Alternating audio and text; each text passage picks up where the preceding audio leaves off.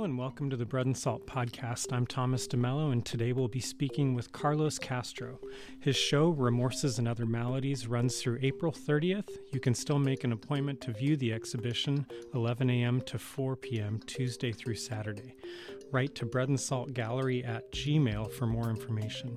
Here is our conversation with Carlos Castro. I've been in San Diego for 6 years, and it's been a very interesting experience for my work, my personal life, and it's challenging, but I'm still seeing the opportunities and the way that I can expand my practice here. And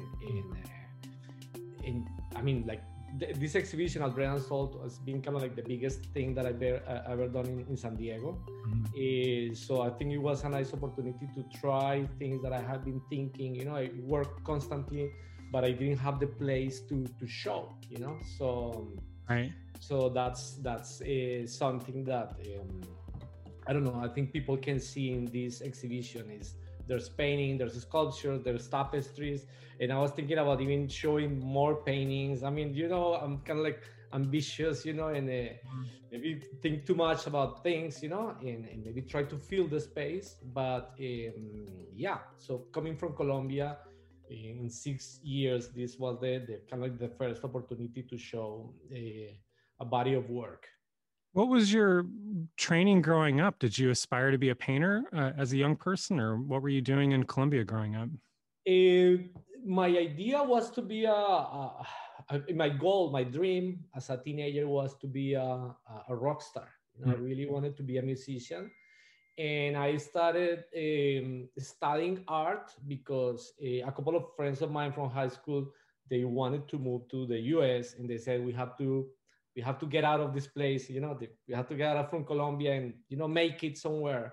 So while they were getting ready and you know, getting settled, I said, okay, what am I going to do in the meantime? Okay, I'm going to study art because I always like to draw, to do little objects in you know, Play-Doh, things like that. Mm-hmm. But my goal was to be a musician, you know, so that was how you know, how I saw my life. Were you self-taught as a musician? Were you playing guitar, or what were you doing, or you just wanted to be a frontman? I played the bass. I would compose songs. I used to sing. We had a band in Colombia, and then we moved to the U.S. But then one of the members of the band died. Oh, wow. Of cancer. You know, it was like 6 months he was gone. Mm. So then I had to move back to Colombia and said, okay, what am I going to do? And I said, okay, I'm going to continue studying art. And that's why I'm an artist. You know, it was kind of like a second plan, you know, like a second option, but now it's my life again. So so you moved to the US as a musician with your friends, is that what you said? Yes, I moved. We were in San Francisco for a year. Mm-hmm. That was 20 years ago. And we were playing, we made a record, and then we couldn't continue, so I moved back to Colombia. Huh. And I continued studying. You studied art in the U.S. though? Like when you were here? Yeah, one of my friends remained in the U.S., and he said, hey, why don't you come back, and we are going to continue with the band, and I really wanted to do it. Mm-hmm. So I said, okay, but how am I going to go here? So I said, okay, I'm going to apply to a grant. So I applied for a Fulbright scholarship. Mm-hmm. And I got the grant, so I was able to come and study, you know, the masters.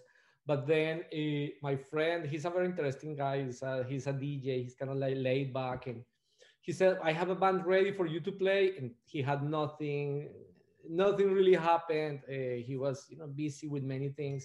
So I said, "Okay, I have to focus in my studies," and just kept studying. Mm-hmm. So I was again in San Francisco from 2008 to 2010 when I graduated. Hmm. Were you guys playing shows around then? Were you in San Francisco playing shows, or did you tour anywhere? Yeah, in the year 2000, we went to Seattle, we went to LA. Cool. Yeah, we were playing. We were very active in San Francisco. There were many places to play. We were getting kind of like some followers. I mean, I think the band was in a nice direction, you know, it was kind of like Latin punk, you know, so you had like, you know, like Latin elements, but with this punk attitude. What was the name of the band? Popo, which means like shit in Spanish. Cool. Yeah. That's exciting to have that under your belt and have those experiences as a creative young person. Just, I don't know, like having the, especially playing shows and being in a vehicle and traveling with friends and going to the next gig is really fun. Amazing experience. You know, I mean, that was a dream that I had, and I mean, it didn't happen, but I mean, at least I was able to try, you know, and do it and have that experience. And I'm like, okay, checked. Mm-hmm. It didn't go to the point that I wanted to, but did you always have the experience? Did you always stay on the West Coast, or did you do any traveling in the U.S. before you went back to Colombia, or you just knew the West Coast kind of thing? Yeah, we were just in the West Coast. We went to Portland. We went to Seattle, L.A. I think that was it. Did you come down to San Diego at that time, or not at all? My first time in San Diego was in 2014. Oh, wow. For the job interview to be a professor in San Diego State. So after that moment in San Francisco doing the band thing, you ended up back in Colombia after that? Yes. Yes. I went back to Colombia and I finished my art studies. And then I was working as an artist for maybe about 6 years. And then I applied to grad school and came to the US in 2008 for a couple of years. Where did you go for grad school? San Francisco Art Institute. Oh. It's like this magical, you know, school. You know, it still has like this atmosphere. You know, it feels like an art school, you know, traditional. There have been amazing artists in that school, you know, so I really wanted to kind of like be part of that tradition. And I had amazing professors. It was great. So I'm kind of confused because you went back and forth to San Francisco a couple times.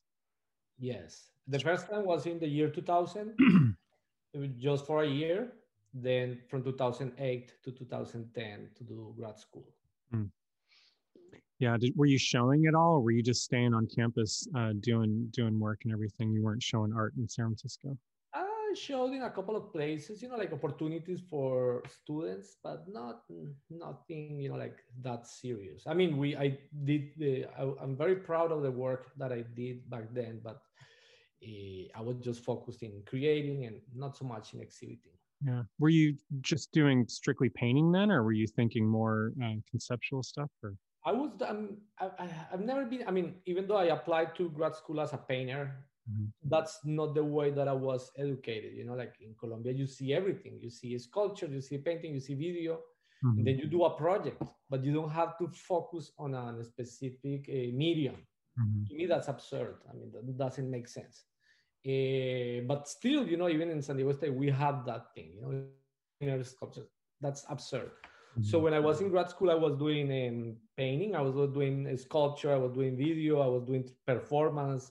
I was playing with bands, you know, it was everything, you know, it was life. So I think that's something that has been very present in my work. And you can also see that in Bread and Salt, you know, you see these sculptures with fire, you see these pieces with stained glass pieces, tapestries, paintings, objects. So it's whatever, you know, it's more about life. I never fit in that category of the painter, you know, in the school, there were the painters, but that was for me so boring, you know, like the conversations that they will have and everything. I never considered myself like a painter, you know, I use it sometimes and sometimes I just try something else, otherwise I get bored. Yeah, it's a pretty old school thought that artists are just so specific, like it used to be like somebody that just works in stone or somebody that just is a painter, What was it like showing in Colombia? So you got your MFA and then you went back to Colombia, is that right? Yes, I went back in 2012 and then I was really, you know, like working very hard because I was okay, I'm going to do this thing, you know, and then I started having shows, being very aggressive, applying to grads, to grants, to many things. And many interesting projects happened back then. I also met my wife and we had a little girl. So that's another big project. Yeah. And I was working very hard. I was working also in a band, and I was also a professor. And at that point, you know, someone told me, hey, why don't you apply to this open call that they have in San Diego State? I said, okay, let's try. And I applied like, let's do it. I wasn't really even thinking about it. Maybe I'm not kind of like a planner, you know, someone that has a structure. No, I go with the impulse, and I applied. A couple of interviews, and then, okay, you are in. So that was shocking, you know, that was strong. You know, and still for me, it's like, oh, what am I doing here? You know, there's like this question, there's this, am I doing the right thing? Should I move back to Colombia? Should I move somewhere else? What should I do? I think that's, but I mean, that's life, you know, and you keep learning about experiences and you take it as it happens. Yeah. Do you see a lot of artists staying? I mean, being from Colombia, do you see a lot of artists staying there and making a living there as an artist? Is there a market for that kind of thing? Or are there independent galleries, or is it, what's it like showing work down there? Colombia, I mean, Bogota is getting, is becoming a very, I mean, at least before the pandemic, it was becoming a very important art center in South America. There were like, I don't know, like contemporary art galleries, I would say like 30 or 35, you know, I mean, it was big, you know, we have a big art fair. There's many important artists, you know, like Doris Salcedo over there, Oscar Munoz, Miguel Ángel Rojas, many important artists, I mean, artists that are very famous internationally. So, I mean, there's not kind of like a big art market, but yeah, there's buyers, there's opportunities, there's some sponsorships from the state, from the country, you know? So yeah, something like that was very important. And there's even an art district, you know, many galleries. But I don't know how the situation is right now after the pandemic. Yeah. Did you spend time in TJ too, in Tijuana? I love TJ, you know, I try to go as much as I can. I mean, we used to go at least twice per month, you know, to buy materials, to order something, make a piece, to volunteer, to do social work as well. And I find TJ fascinating. TJ is, it inspires me, you know, it reminds me of Colombia, and there's many things that you can find over there that you can find in the US. So it's like this place in between Bogota and San Diego that is for me so important and so inspiring.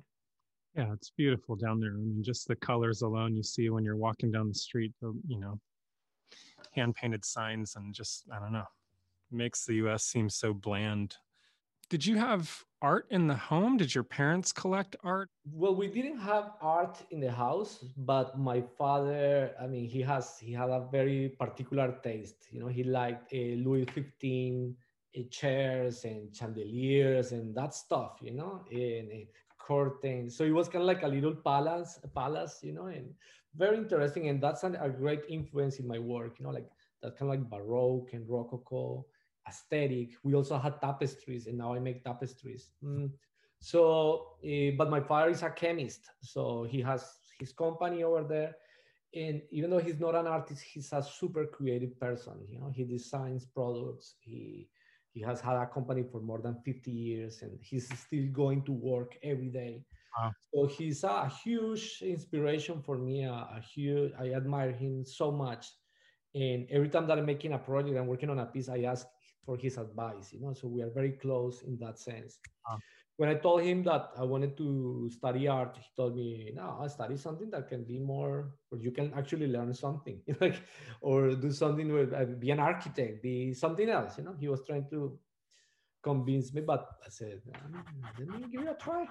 And then now he's my biggest support, you know, like when there's something in the newspaper or whatever, he collects those things, you know, he talks about my work to his friends, to people, you know. So it's interesting that now he, I mean, loves my work, he supports me, and he's all, okay, what are you doing right now? Tell me about your projects, you know. So we are all the time talking about that, and I think that's a great support, you know. And your mother, was she a creative person, or did she have any? My mother, she loves music. She sings very beautiful. She would work in my father's company, and she was kind of like a support for my father. But yeah, I mean, they don't really like art that much. When we will travel, I will tell them, hey, let's go to a museum. And they're like, no, that's so boring. You know, like they were not like into that at all. But, you know, now with time, they are more, I mean, seeing my exhibitions and getting to know some of my friends, they're getting more interested. But at the beginning, they wouldn't care that much about it. Thinking about making work, have you found it hard to make a living with some of these works that aren't traditional, like a fire element piece or something that is like a stained glass work that has an electrical component? Have you found buyers for that kind of thing? Or would that ever deter you from making something? It doesn't seem like it. It seems like you kind of make whatever you're feeling the itch to make. I know some artists are compelled to only make work that might sell in the end. You don't seem to be as compelled by that. You seem to just kind of make the work that you want to. Yeah, I mean, just when I graduated from a bachelor school, I started making pieces with human blood. Mm-hmm. They were like wallpapers with my family's blood, because my family is so important in my life. I was doing things with taxiderm animals, but for some reason, I have always been able to find a kind of like a side job that gives me the opportunity to create, you know? So back then I was a graphic designer in a company, and I used to work also as a professor, you know? So I always had, you know, like some economical support. So when I was able to make my art, I mean, if it sold, or if it was, I don't know, if there were buyers, okay, great. But if it didn't happen, I mean, that was not the goal, you know, like I had that part of my life already kind of like resolved, and then I was able to create, and I still follow that philosophy, you know, and sometimes, yeah, it really gives you, you know, the freedom. Like last year I had a sabbatical from school, and I was really able to focus in my work, and I was doing the pieces that you can see at Bread and Salt. Is that from the Pace San Antonio residency? Yeah, right after San Antonio. Last year, I was in a residency in Arpa for a couple of months, where you can see some of the pieces that are in Bread and Salt, the pieces with fire I made over there, the video that you can see. And the small paintings, I started them like 3 years ago, but I had to stop because I got very depressed. And then I started working again on them in the pandemic, you know, like, I couldn't leave the house. I had free time, so I was just painting the whole day. And now you can see, yeah, like more than 100 paintings, you know, and objects that were created in that period, you know. So it was kind of a beautiful experience. Some of those objects that you painted on there might be like a fast food container lid, or it might be a piece of wood. Did that happen because of the pandemic, or were you already painting on found materials? Well, I'm very curious with things, you know, and in the US, you see so much waste, you know, like when I go to the recycling bin, you see these interesting containers, you see all these things. And lately I've been very into meditation, you know, so when I see one of those subjects, I start to see the shape. And, okay, so this might work as an art piece. Mm-hmm. So in my house, I had a wall with some shelves, and I was just putting objects there, you know? Mm-hmm. So maybe they could give me an idea, things that I found on the street. And I was also finding images, photographs, and I was painting them. So it was kind of like this living process. Even I will eat a fruit, and I put it on the shelf, and I was able to see how it will decay or change the colors. So it was, in my wife, she was like, hey, are you going to draw this? Is this art? Is this, and you even saw it in the while we were working there, you know, like, is this art or what is this? Because many of those things are kind of like everyday objects, and I just make little changes, or sometimes I don't do anything at all, but they make sense. They are part of the series. Yeah, I tried to just have trash cans available, and I figured, I mean, I've been installing artwork for a really long time, so I don't want to make the mistake of throwing something away. So I left that to you to decide. And at the end, we made that rush of, you know, it was your job to organize what was keepable for you. Yeah, and some of the pieces happened, you know, while I was, you know, like working on the show, and you saw me and you helped me a lot also defining the space, playing with the objects. But the process is still, it's still continues still. And yesterday I was there working in a small painting. Mm-hmm. So right now I want to, before my studio was this room that I'm in right now, but now the studio is Bread and Salt, and whenever I can, I go and paint and I continue the process.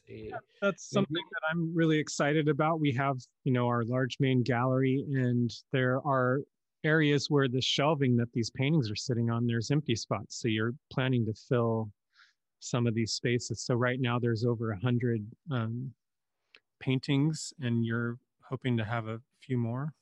Yeah, I want to make, as many as I can. It's not like a goal. My goal is to make 311, and that's very important for me that I reach. But if it happens in 5 years, great. And if it happens in 6 months, that's, I just have to be true to the process, to whatever happens, not to force it, not to be ambitious about numbers. No? So it's going to continue, and yeah, soon I think we're going to build some new walls, to continue this conversation and to continue the pieces, So maybe what people saw in the opening is going to be different than the final result, at least in that main gallery. Yeah, so the show goes till April 30th. So when they come, if we have a few more events, they might see something different that they didn't see.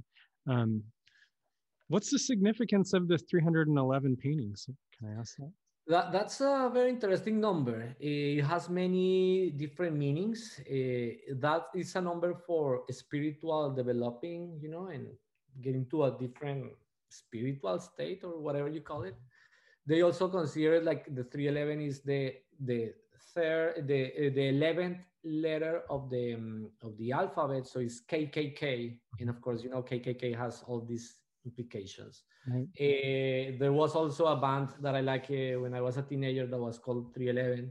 Wow. So there was like this number, and I said like I'm just gonna use that number. It's kind of like a random number, but at the same time when I think about it, it makes sense, and I'm still finding meanings about that number. There's an angel that is called the 311 angel. Mm. So many weird things. So I'm just following that. It's kind of like an absurd goal, but it makes sense in a way. Yeah, I like that you just said you're just following something. I guess the artist's intuition. That's why we kind of, artists are just compelled to do things, and it leads down a path, and you end up making something.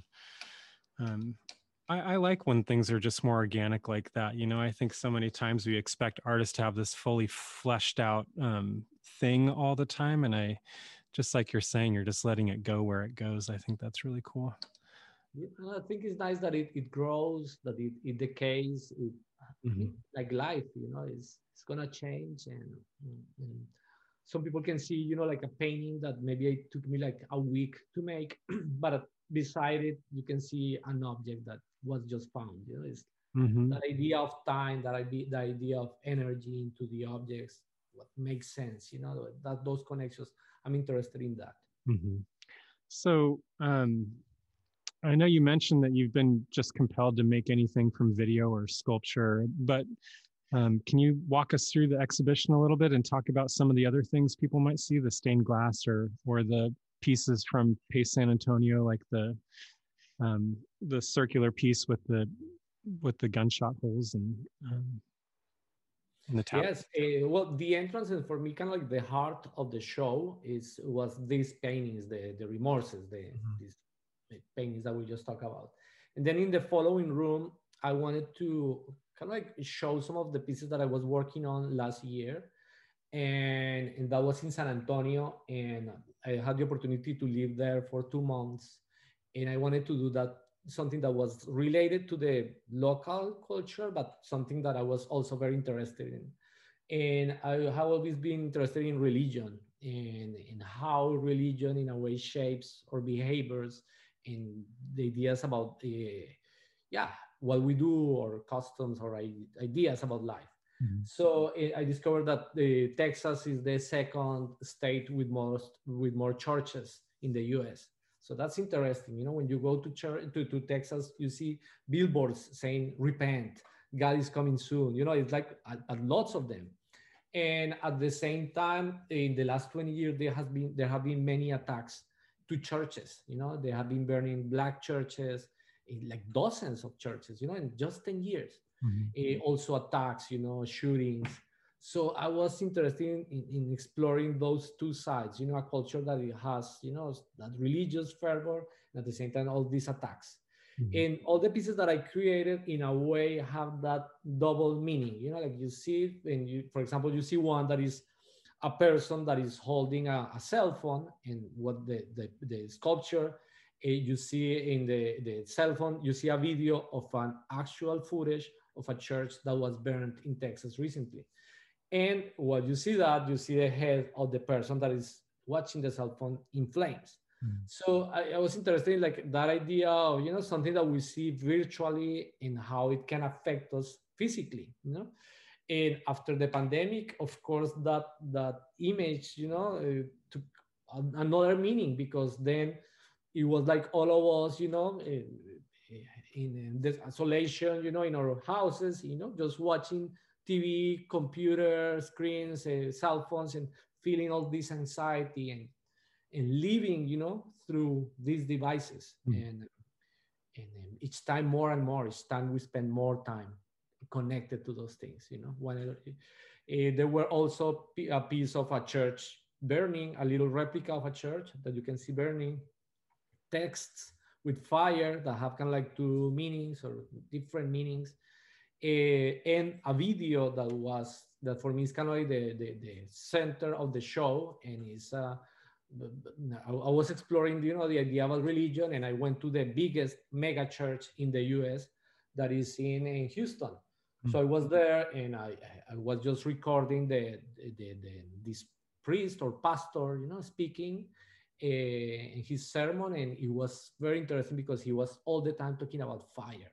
Mm-hmm. And how God can take us through the fire. And what he says is like, invite God into the difficulties. So it was, for me, like, it's incredible. I want to make a project, you know, based on fire because of its meaning and everything. But in this guy's talking about fire. And it was beautiful, a beautiful coincidence. And it showed me that I was maybe on the right path. Mm. And in the last room, you can see some tapestries. And those tapestries are kind of like related to the idea of myth.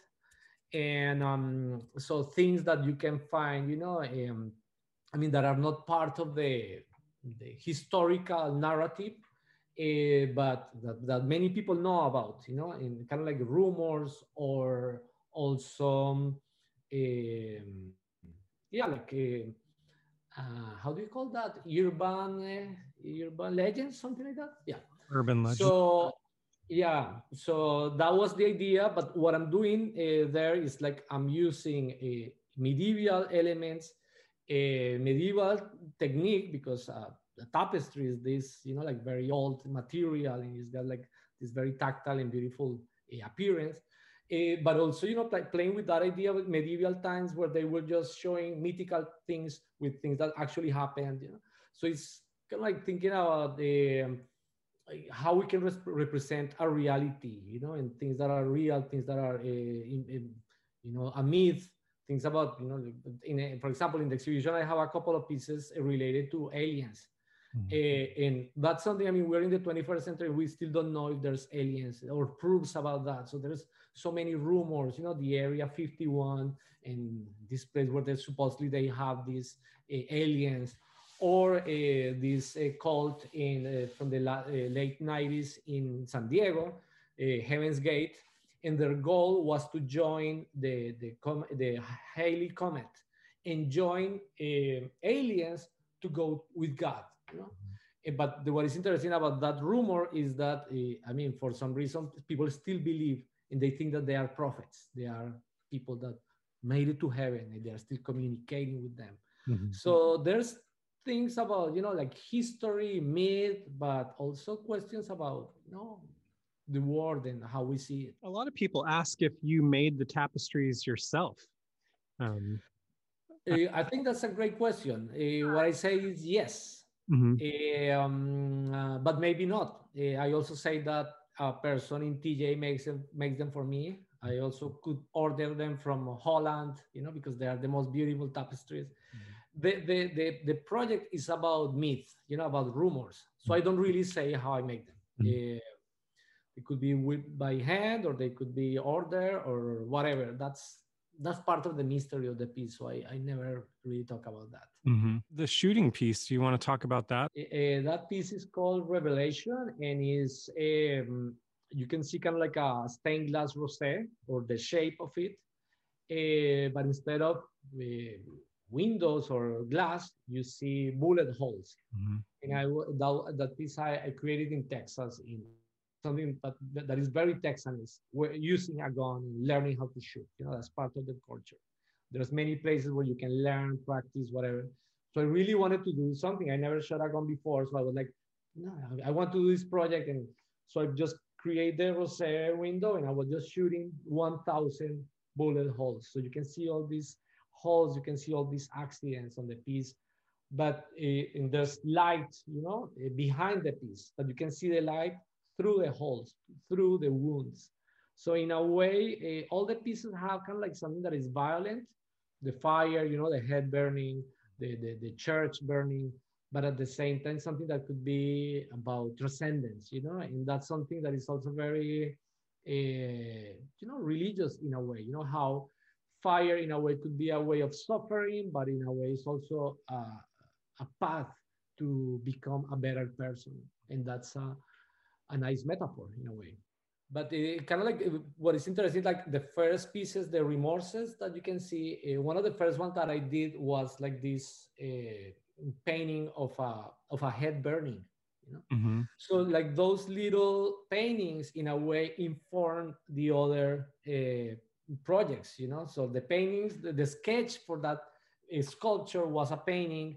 And many of the things that you can see of the tapestries, you can see some of those images also in the paintings, because that's me finding all this information and trying to connect it. And so each project in a way has a dialogue with the other one.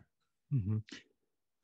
Do you have any projects coming up after this? I'm working in more pieces, you know, and I'm working in some new exhibitions.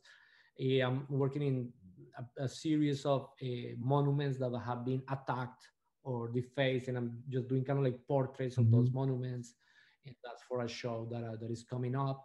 I'm working in tapestries. I have an exhibition in Spain where I'm going to be showing some of those tapestries. And yeah, there's things happening, you know, like little by little they move. You just plant these seeds, and sometimes they grow, sometimes they don't. But I mean, they are there, you know? Yeah, and I guess the gallery is open 11 to 4 Tuesday through Saturday, and we're closed Sundays and Mondays, but there's still lots of opportunities to come and make an appointment, or, you know, April 30th is the closing day. Yeah, I also want to do kind of like some guide visits. We have to come up with a plan, and then, yeah, we can, in small groups, I can talk to people, and I also like to hear what people say, you know. I think in the opening, it was, I mean, many people showed up, and we did, you know, things with distance and safety, and it was great. People were enjoying the work, and we had nice conversations. Everyone was safe. So I think that was good, and that's an opportunity that we can continue. Yeah, I heard lots of people say that it was their first art experience out of the pandemic, so... pretty exciting. Good show for people to see with all this stuff they've been carrying, all these thoughts about the pandemic. And there's another interesting element in the exhibition, and is the catalog, the little brochure that we created. In that brochure, a curator and also a friend of mine, I think she did a great reflection on the pieces. Her name is Monica Spinel. She's based on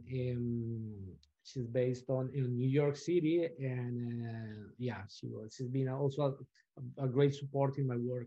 So I have these conversations with her, and the text is great. And I think when you read the text and you see the show, kind of like guides you in a different or interesting way. It gives you ideas about the pieces and everything. Right, and the design of the whole pamphlet is really incredible too. Did you design that, or did she?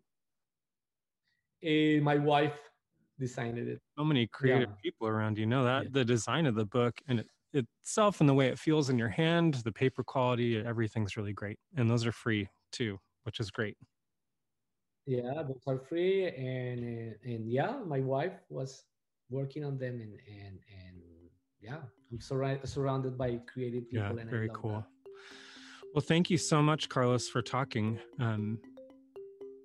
Thank you, Tom, for this conversation, and also for all the support in the exhibition. I think it's been great to have you there, and all the time I'm asking you, hey, what do you think, Tom? You know, like, and you are like, you let me know, whatever. But I think these conversations, and talking in a way inform the work a lot, and the work, the exhibition would be totally different if you hadn't been there. So I really appreciate your support, and also James and Isabel's, great people to work with. Yeah, I do have to say, I trust the artists. I think the artists are ultimately right, the majority of the time. So I definitely, anytime we have an artist in the gallery, I lean on them for the answer. I don't want to be telling anybody what to do. I will, though, if I have to. But I love having artists run their own show, and I can be there for technical support if it means, running an electrical wire a certain way, or things like that. I love working with artists like that. I don't like pushy curators. That's no fun. Okay. No, and I felt that support, and I think that people, when they visit the show, they can tell that we were kind of like having fun while we were creating it, playing with objects, playing with things. It's like a... Well, I'll probably see you around at the building here pretty soon. Okay, I'll see you soon. Maybe on Thursday I'll be there. Cool. All right. Thanks, Carlos. Thank you so much. Bye-bye.